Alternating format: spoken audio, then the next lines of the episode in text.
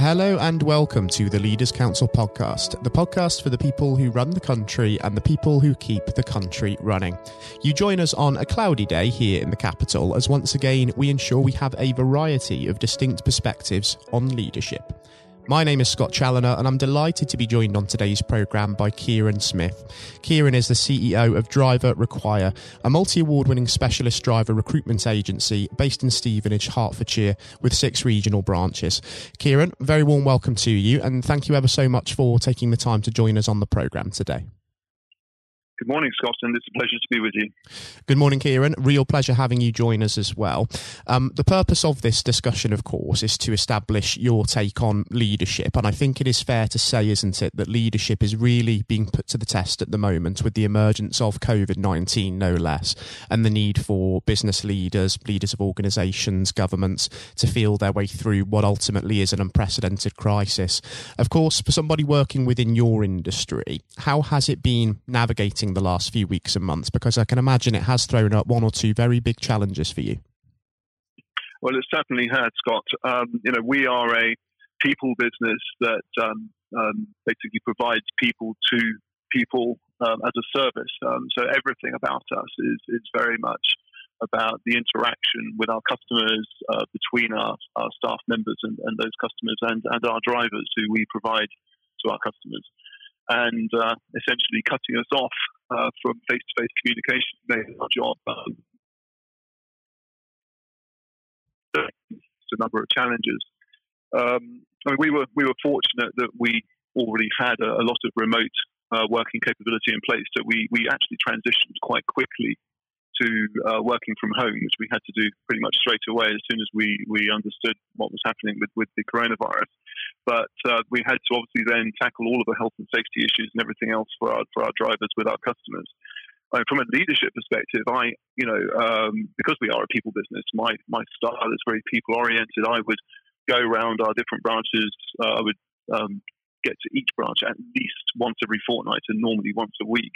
And to be uh, suddenly um, imprisoned in my own house and unable to physically get to see my staff meant that I had to completely change my style from one of um, personal, dynamic, face to face, energetic interaction to one of finding a, another way of, of, of generating that energy, that enthusiasm, that motivation, and gauging how my staff feel from day to day because we also operate in a, a very stressful environment. We offer essentially a 24 hour, you know, 24 7 service to our customers, we have to respond immediately. And, and having our staff being motivated to, to jump to it is, is an incredibly important thing. And, and being able to see how they're coping with that and that stress is also something that I normally do face to face.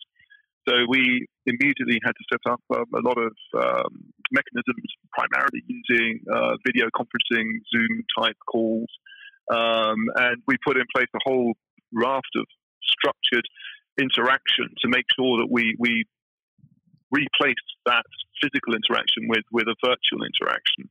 Um, so we ended up with, for example, midday Zoom calls that we call Hangouts, which would, for example, if you were to walk up to the coffee machine, you know, at work and you'd bump into someone, that's exactly what that was. People could could um, log into it and interact in a, in, in a casual basis, but then we'd also have formal meetings that we set up every morning. Uh, we we um, had a senior management team meeting that we we engineered for every week, followed by a branch briefing, a branch manager briefing, again every week, and then we engineered other uh, uh, social activities such as a, a, a, weekly quiz that we held every Thursday night, and we still hold, um, to make sure that we again had that fun interaction to just you know sort of take some of the uh, the sting out of the um, you know the working from home. Um, so that was certainly a very it was a challenging um, thing to, to achieve, but I think we've done it actually, and we we've held the team together. Mm, there've been some real challenges there, certainly, Kieran. It sounds not just, of course, having to adapt to that sort of leadership from a distance, if you will, with the remote working side of things, but also um, with the uh, the mental health and well being perspective, because that, that sort yeah. of lack of social interaction, which I think we've sort yeah. of taken for granted pre-pandemic, um, it's really raised the need for leaders to sort of not just look after their own mental health, but also that of those around them as well, and that's incredibly important, isn't it?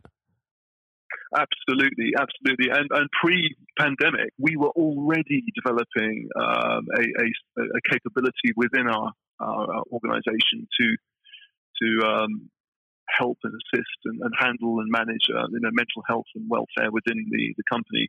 You know, we've had steadily discovered, and myself personally discovered, you know, um, how challenging uh, and, and, damaging, um, you know, um, it can be if if if if you on your own and unable to to really deal with with mental health um, challenges. It's the awareness that matters. So we had already put in place, for example, um, a mental health first aider within the organisation and made that um, that capability known to all staff. And it's surprising when we did that how many of our staff members actually came and, and, and used that facility. Um, it, it, it, was a real eye opener to me and, and, made me very aware that going into this crisis, we still needed to be even more uh, open to you know and, and, aware of these sorts of issues. Um, we um, circulated a, a, mental health and well-being um, training uh, course, an online training course to all the staff, asking them to to undertake that, so that that would give them some form of preparation for what uh, you know what they're about to sort of encounter, and to be able to see the signs, and then to to raise those as you know as necessary, with no stigma attached to that at all. And um, the other thing, I mean, just very simple the, the Zoom calls uh, for me were really telling. Um, I would go on to all of the, the, the, Zoom calls, especially the hangouts at lunchtime, and I'd see who wasn't there because the people who weren't there were the ones I needed to worry about. Um, they were the ones who were sort of retiring into their own into their own little zone, and then I would make a personal call into them and find out how they were and. You know, just make sure, give them a bit of a boost. Um, the ones who were who did come onto the formal calls but looked haggard, distracted, disinterested. Those are the ones again who I, I would be watching out for and, and, interacting with to see if we could just make sure there wasn't anything, any deeper malaise, any, and anything that was really underlying that. Um, so yeah, it's all about vigilance, and then it's about support after that.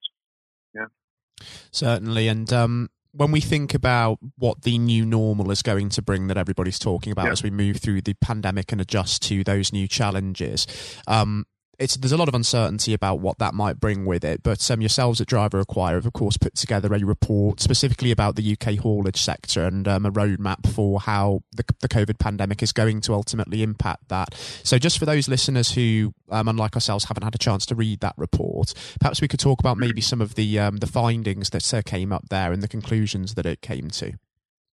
Yeah, well, um, absolutely. Um, we actually wrote this report uh, back at the beginning of April. Uh, well, in fact, earlier. As soon as I went into this uh, into the COVID um, nineteen uh, crisis, I started doing my research to try and understand what was happening, to try to develop a, a business strategy for ourselves to get through and to succeed and come out the other side, um, you know, kicking and alive, basically. And um, I was shocked at the sheer amount of information and the amount of contradiction, uh, or if not contradiction, just certainly the difference of opinions of all these so-called pundits and experts.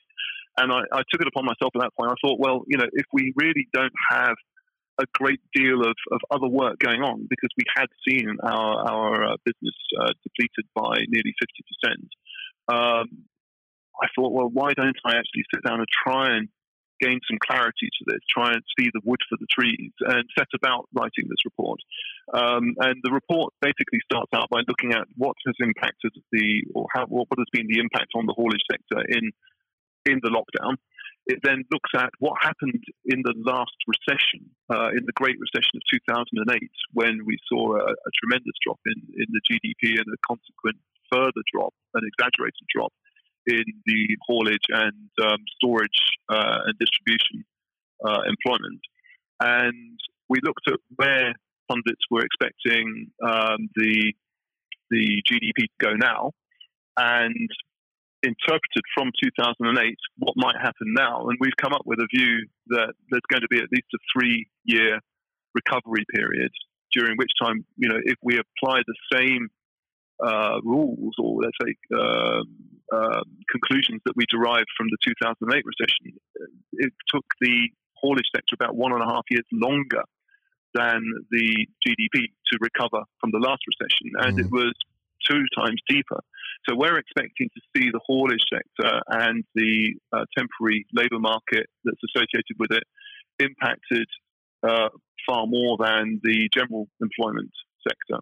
And that means that we're looking probably at a, in, in, our sector or in our particular area of LGV driving, we're looking at about a 10% drop in that workforce over the next two years. That's 30,000 fewer uh, positions for drivers, which in a way may be a blessing in disguise because there's been a lot of anecdotal evidence that, that we have a driver shortage. It's not really been proven to date that it's been chronic, but certainly a drop of that magnitude will offset any any impending driver shortage crisis. Um, but then again, we've got other challenges coming through as well now. Um, we've got IR35, which is legislation mm. coming coming through going to be applied to the private sector in, in April next year, and that's almost certain now that David Davis's bill has been uh, been kicked into touch. Um, and then we've got Brexit, which is coming through. I know that some of that has now been softened a little bit from our side, but the Europeans are still taking a hard, you know, stance on that one.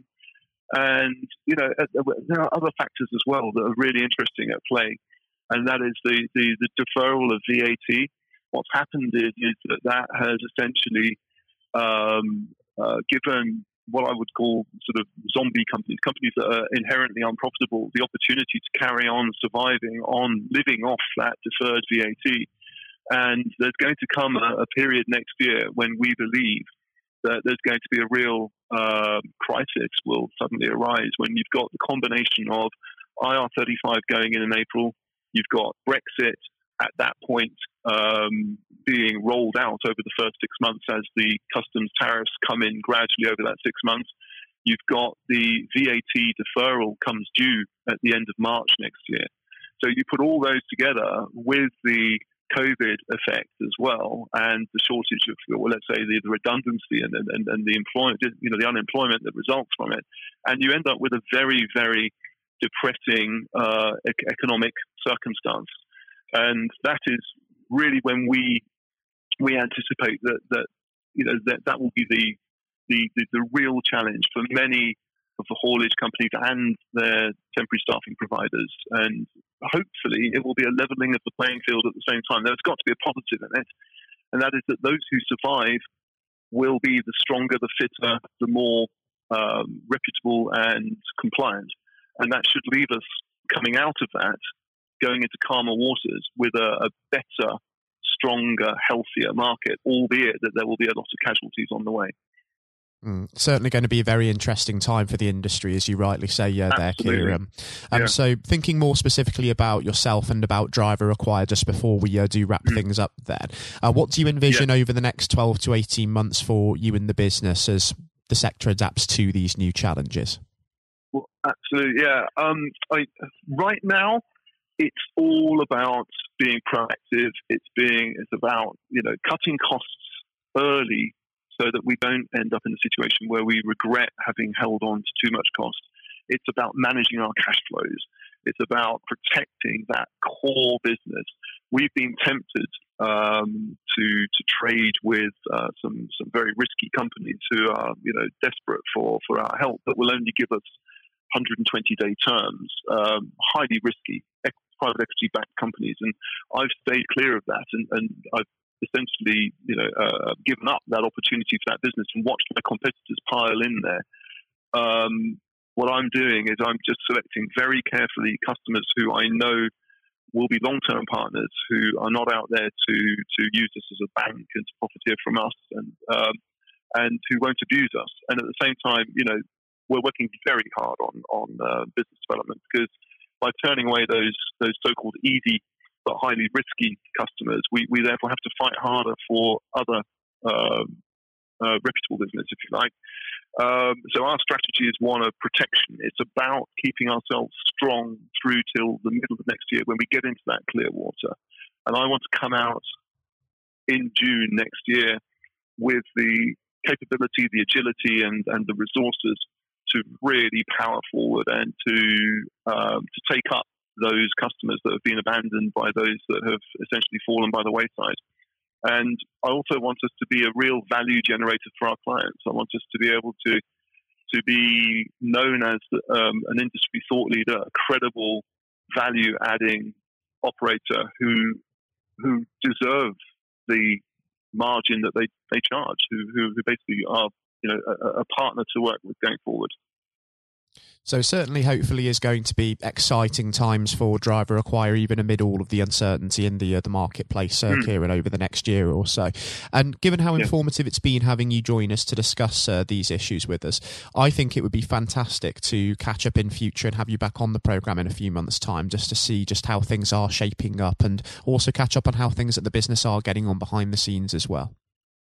Yeah, absolutely love to do that, and I'm sure things will have changed quite dramatically when we meet again.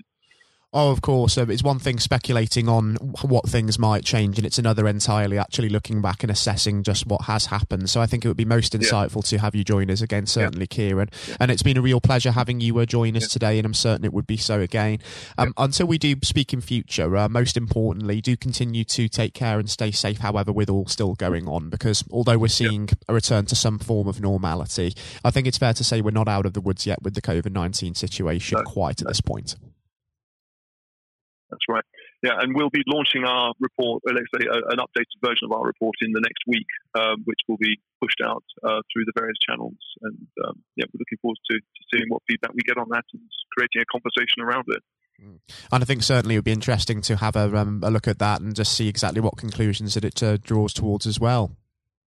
Yes, well, uh, essentially what we've just talked about in mm. terms of the, um, the, the challenges we face.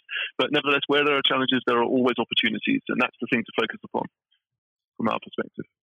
Exactly. Even though it has been quite a challenging and quite a sensitive time for a great many people, there are going to be positives that come out of this. It has forced the hand of businesses to be flexible, adaptable, and innovate. And those that do ultimately get through this crisis are going to have much more resilience and almost um, be better off for the experience of crisis management in a way, aren't they? That's that's exactly our view. Uh, we see this as as an opportunity uh, and one where we can strengthen our partnerships and, and grow with it. I was speaking there to Kieran Smith, CEO of Driver Require. Coming up next on today's programme, I'll be handing over to Jonathan White for his exclusive interview with former England cricket skipper Sir Andrew Strauss. Um, during his playing days, Sir Andrew joined an illustrious club of just three England captains to have secured the Ashes both at home and away in Australia. He also racked up the second highest number of Test victories for an England skipper in history. He today is the Director of Cricket cricket for the England and Wales Cricket Board, a post he has taken up since retiring from playing. I hope that you enjoy listening just as much as Jonathan relished the opportunity to speak with Sir Andrew himself, and all of that is coming up next. Hello and welcome. I'm Jonathan White, and today we are joined by Sir Andrew Strauss, former captain of the England cricket team and former director of cricket at the ECB. Sir Andrew, thank you very much for joining us today. Real pleasure to be here. Thank you. It, the pleasure is all of ours. You know, and you've had a distinguished career, as I said, both on and off the pitch in English cricket, recognised not least with your knighthood for services to sport just last year. So congratulations on that. Yeah, thank you. Um, now there have been ups and downs in the career, like any career, including public and private disagreements with certain individuals. And on that front, I think what everybody wants to know have you finally forgiven Marcus Trescothick for giving you that stupid Lord Brocket nickname? um, well, my recollection was that it wasn't Marcus Trescothick who gave me that nickname. Ah. It was actually Mark Butcher. Uh, He's but, to blame. You know, I think there were a lot of people. It was the senior England teams at the mo- mm. at that time who wanted to sort of put me in my place and make sure that I didn't get above my station. So um, thankfully, it didn't particularly stick, other than within those group of players. And you really did try and get on their nerves by getting above your station, because of course, in your first outing, uh, you went on to score 112.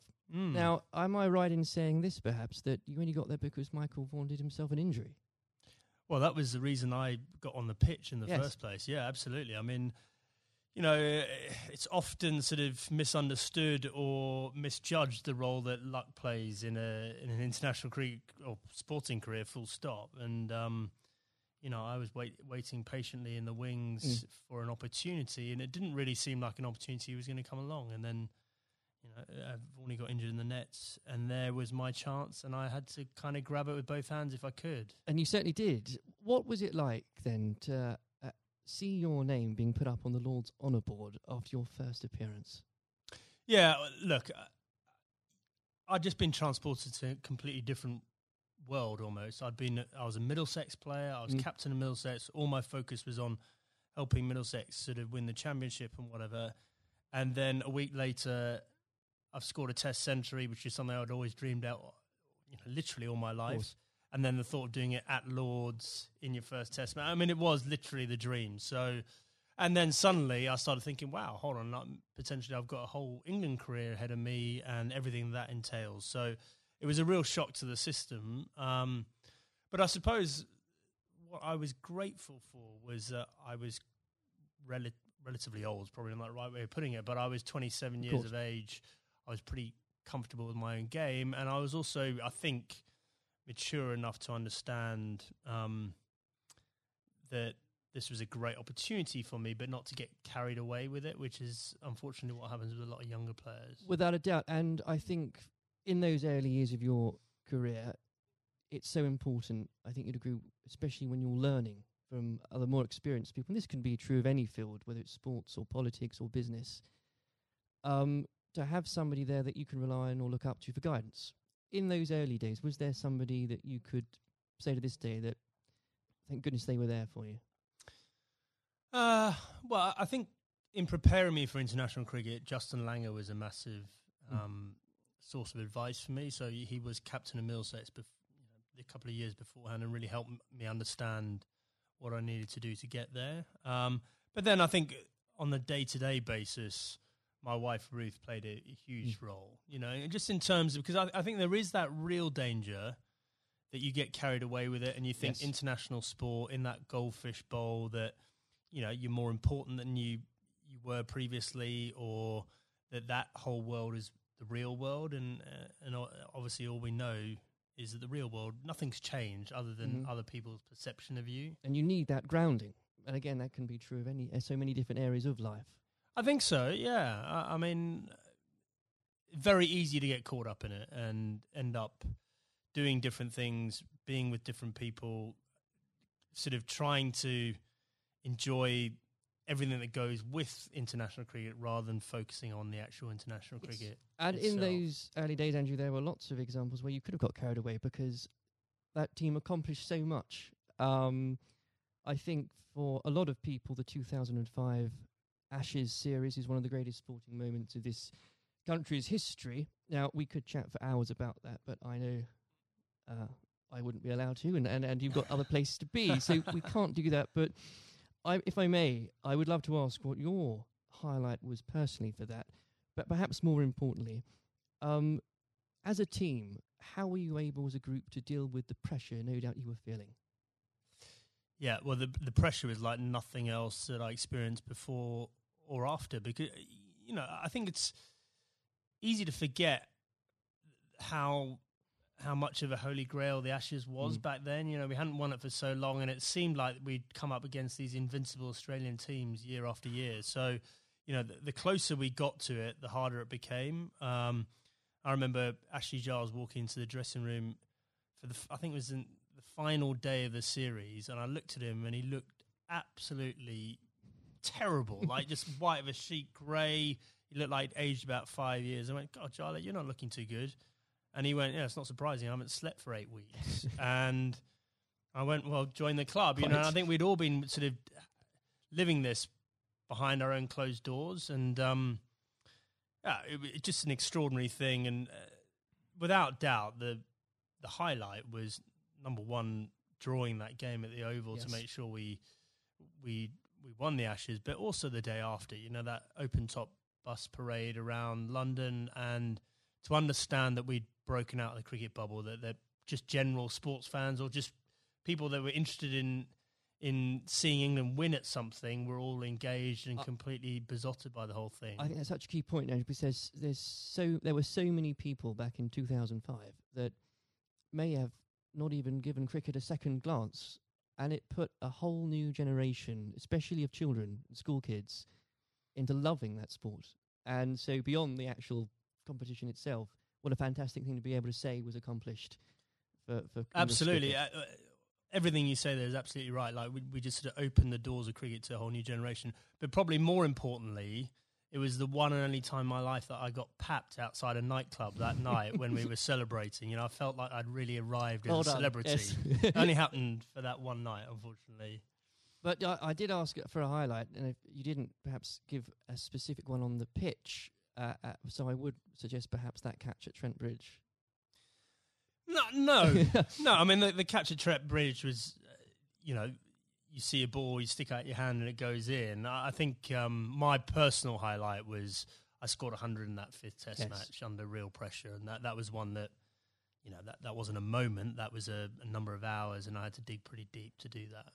Now, obviously, not that long later, uh, and you were lucky enough and privileged, I'm sure, no doubt, to serve as captain. And whether you like it or not, you become the focal point of criticism. Uh, you looked on, up to, and relied upon to be strong, especially when the going gets tough. You become a leader in many senses of the word. Uh, during your time as captain, what qualities does one require to fulfill that role? um, well, a fair amount of resilience for starters. You know, you're absolutely right. You, you know, I, I remember when I I got the role, it, it did feel like biggest sort of poison chalice of all time, and the you know Yes. sort of a litany of England captains had sort of been churned up by the job prior to me taking over. So th- there was that sort of realization this is going to be a tough thing to do, um, and you're going to have to dig pretty deep. But I think actually the most important thing was sort of just pushing all that noise to one side and just clarifying okay if i'm going to do this job what is it that we really want to achieve out of this and so you, th- suddenly that becomes a bit more exciting and a bit more enticing the idea of well we can do something that's never been done before here and i've got the opportunity to to play my part in that so um you know i think that would that was a big part of it for me um uh, you know, I think a lot of those qualities around leadership, I don't think you know you have them until you're in that situation. And it's very hard to prepare yourself properly for those sort of situations. Um, and when managing a team, uh, you're required to manage, of course, what some people could call big personalities. Others could use different, shorter words. How poisonous can it be, players, when players, and indeed, and this applies again to so many different areas of life, when individuals um, think they are perhaps more important than than a team? Well, I, I think probably worth broadening out that a bit. You know, I, I think there there are all sorts of different people that you have to um, sort of contend with in a team environment, and uh, the job of the leadership or the management is to tr- to try and sort of gel them all together and get them bought into what you're trying to do and whatever. So, you know, th- there are some people that are a bit more self-absorbed. There's some people that are slightly more maverick in the, the way they they view the world. Um, there's some people that are very quiet. Uh, there's some people that are, you know, p- perhaps very worried about what might go wrong.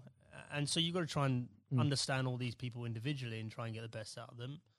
Um, but th- th- yeah, there was definitely a line there for me in terms of um, embracing difference up to the point where someone doing following their agenda was going in a completely different path from the team's agenda and you know if and when that happens that that should be a problem for a leadership and if it isn't a problem then you're not doing your Th- job properly. Absolutely. Um, and wi- with all that in mind, actually, uh, and perhaps this is a bit of a mean question, but what advice would you give to others in a similar position, leading a team, um, being looked up to?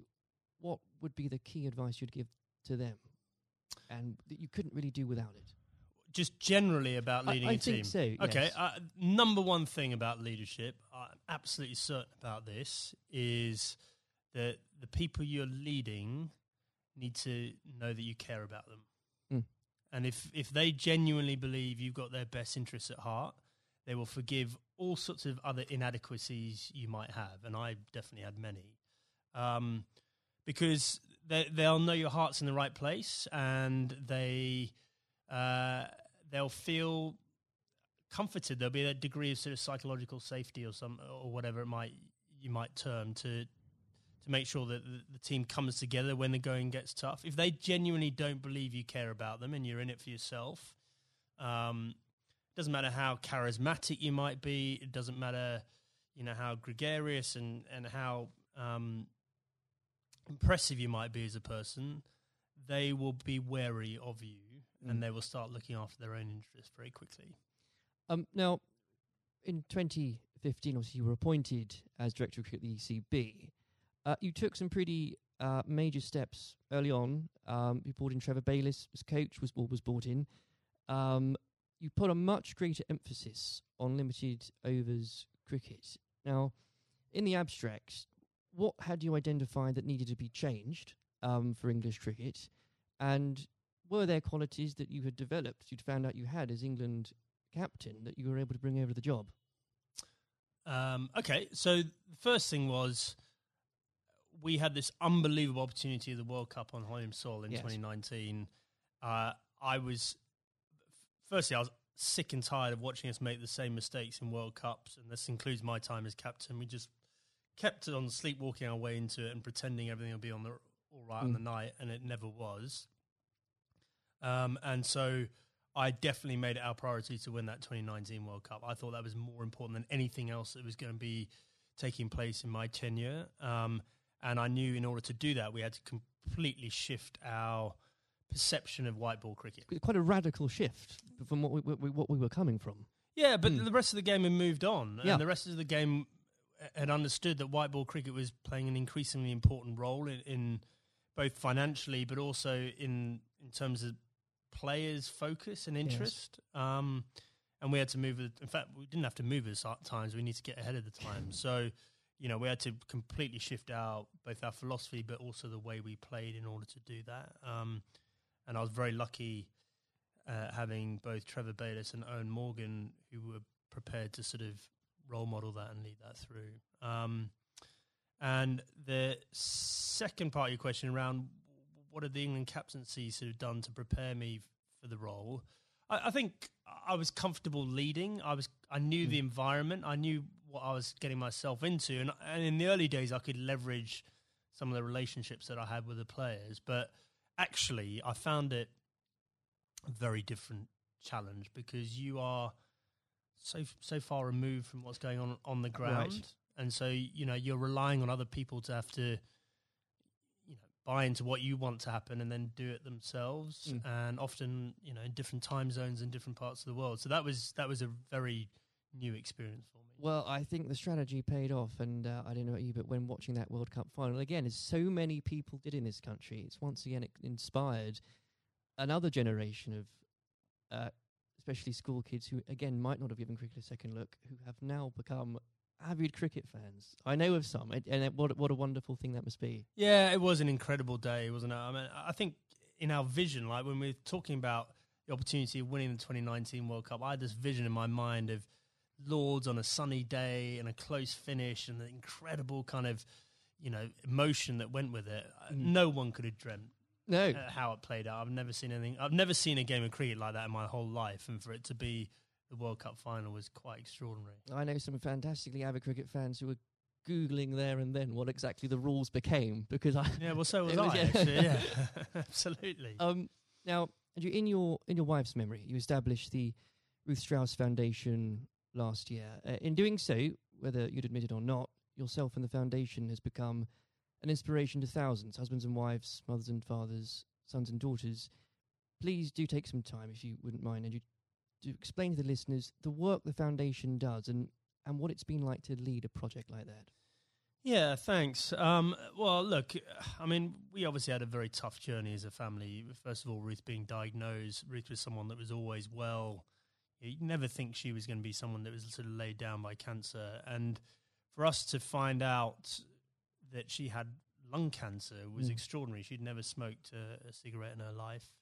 And I think we all had this perception of lung cancer being a smoker's disease. Um, and so just uh, having gone through the experience and obviously some very low times and us coming to terms with the fact that, that Ruth had stage four cancer and she was going to die, um, we learned a lot in that process, and and thankfully we had time for me to speak to Ruth before she died about legacy and what we could do to make something positive come out of you know this experience we'd all been through. And so after she died in December uh, 2018, uh, I came back and launched a foundation with two f- focuses. Number one, to fund research into these rare forms of lung cancer. These mm. are the non-smoking lung cancers.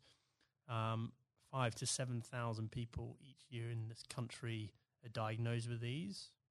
No one knows why they're getting them, um, but they're on the increase, and it's women, young women, that are affected more than men. Extraordinary so, numbers. Yeah, I mean, it, in the list of top ten cancers, it's number eight. Rare forms right. of lung cancer, number eight. So it's not really rare. It's probably a misnomer, but it's um, yeah, we're really lacking in funding and understanding. And then the second element, and probably this is in some ways more pressing, is um, to help uh, cancer. Anyone who's got cancer who has an incurable uh, diagnosis, to help them and their families prepare themselves for death. Mm. And so, in order to do that, we need to be able to find ways of them having open conversations with each other because if you do this well, it should help the bereavement afterwards if you're well prepared for it. It's not something people like to do. I was very lucky that Ruth wanted to do it.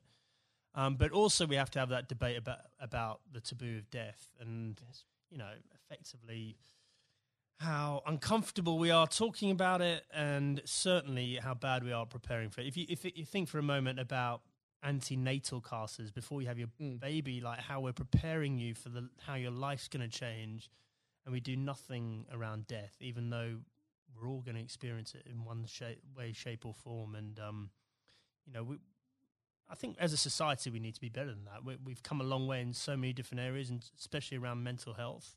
And we can do better about death. There's no doubt about it. Well, I think the, the foundation is leading the way in breaking taboos on that front because they need to be broken. Um, uh, I know they've got the foundation is going at some events later this year. So if you could tell us about some of those, that would be. Yeah. So the, I mean, we've got a couple of big ones coming up. So uh, the Westminster Mile, which is a, a, very inclusive. If you're thinking about think about a marathon, but just think about just doing a mile of a marathon rather than 26. Sounds ideal. So we've got grandparents, we've got little kids, we've got people pushing prams, so that we're going to get as many people as possible to play their part in that and raise some funds. Um, we've got the Red for Ruth Day at Lords again, so that was an incredible day for us last year. You could, you, whether you were there or not, especially if you were there, I mean to say, but whether it was the photos in the papers the next day, what an extra! I think it was the fifteenth of April, wasn't it? What an extraordinary day, and what an overwhelming day that must have been for you.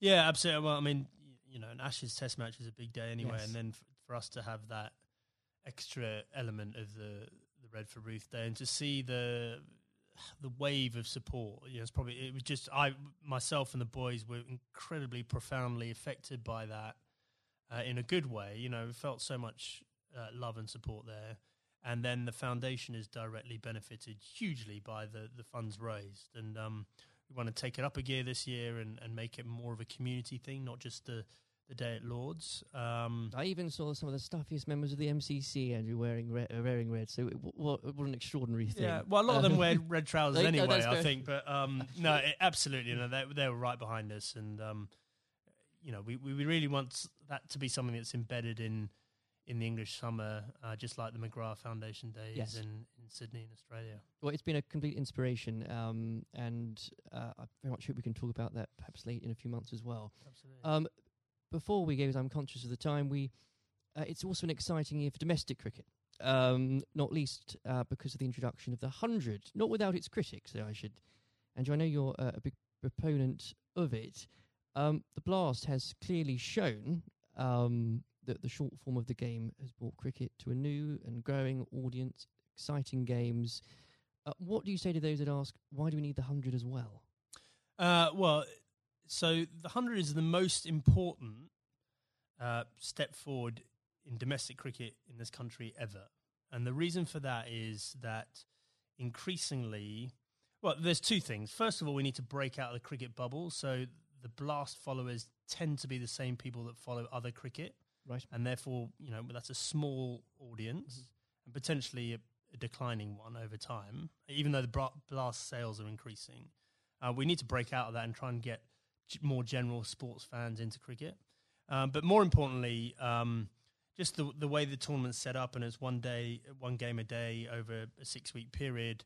Broadcasters will pay money for that, and therefore, what we're trying to do is re- reduce our reliance on international cricket paying all the bills. If you think about Test cricket and some of the issues around the world, we just can't rely on that money coming in mm. to fund the game. So we need to find another way of doing that.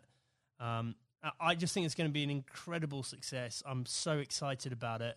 I know there are people that are worried about it, but in two or three years' time, um, you know, we're going to have our own uh, short form tournament that will rival the Big Bash, and we'll be moving towards the IPL. And those are yeah, those are two enormous events out there, and we can have our own version of that ourselves. I can feel your enthusiasm for it. As a as an Essex fan, I, I'm still stumped as to I think I'm going to have to choose between either supporting a team based at the Oval or a team based at Lords. I, will I'll get over that, but I'll I'll yeah, have to do well, it. Well, surely it's got to be the Lords one, right? Sh- sh- of course. Yeah. um, Sanju, it's been an absolute pleasure discussing that and everything else with you today. Thank you very much. Cheers. This has been the Leaders Council podcast. Thank you for celebrating excellence in leadership with us. I've been your host, Scott Challoner. Until next time, goodbye. Thank you for listening to our podcast. The views expressed within the podcast do not reflect the views of the Leaders Council of Great Britain and Northern Ireland, its parent company or subsidiaries, members of staff, or other guests of any other person therein associated.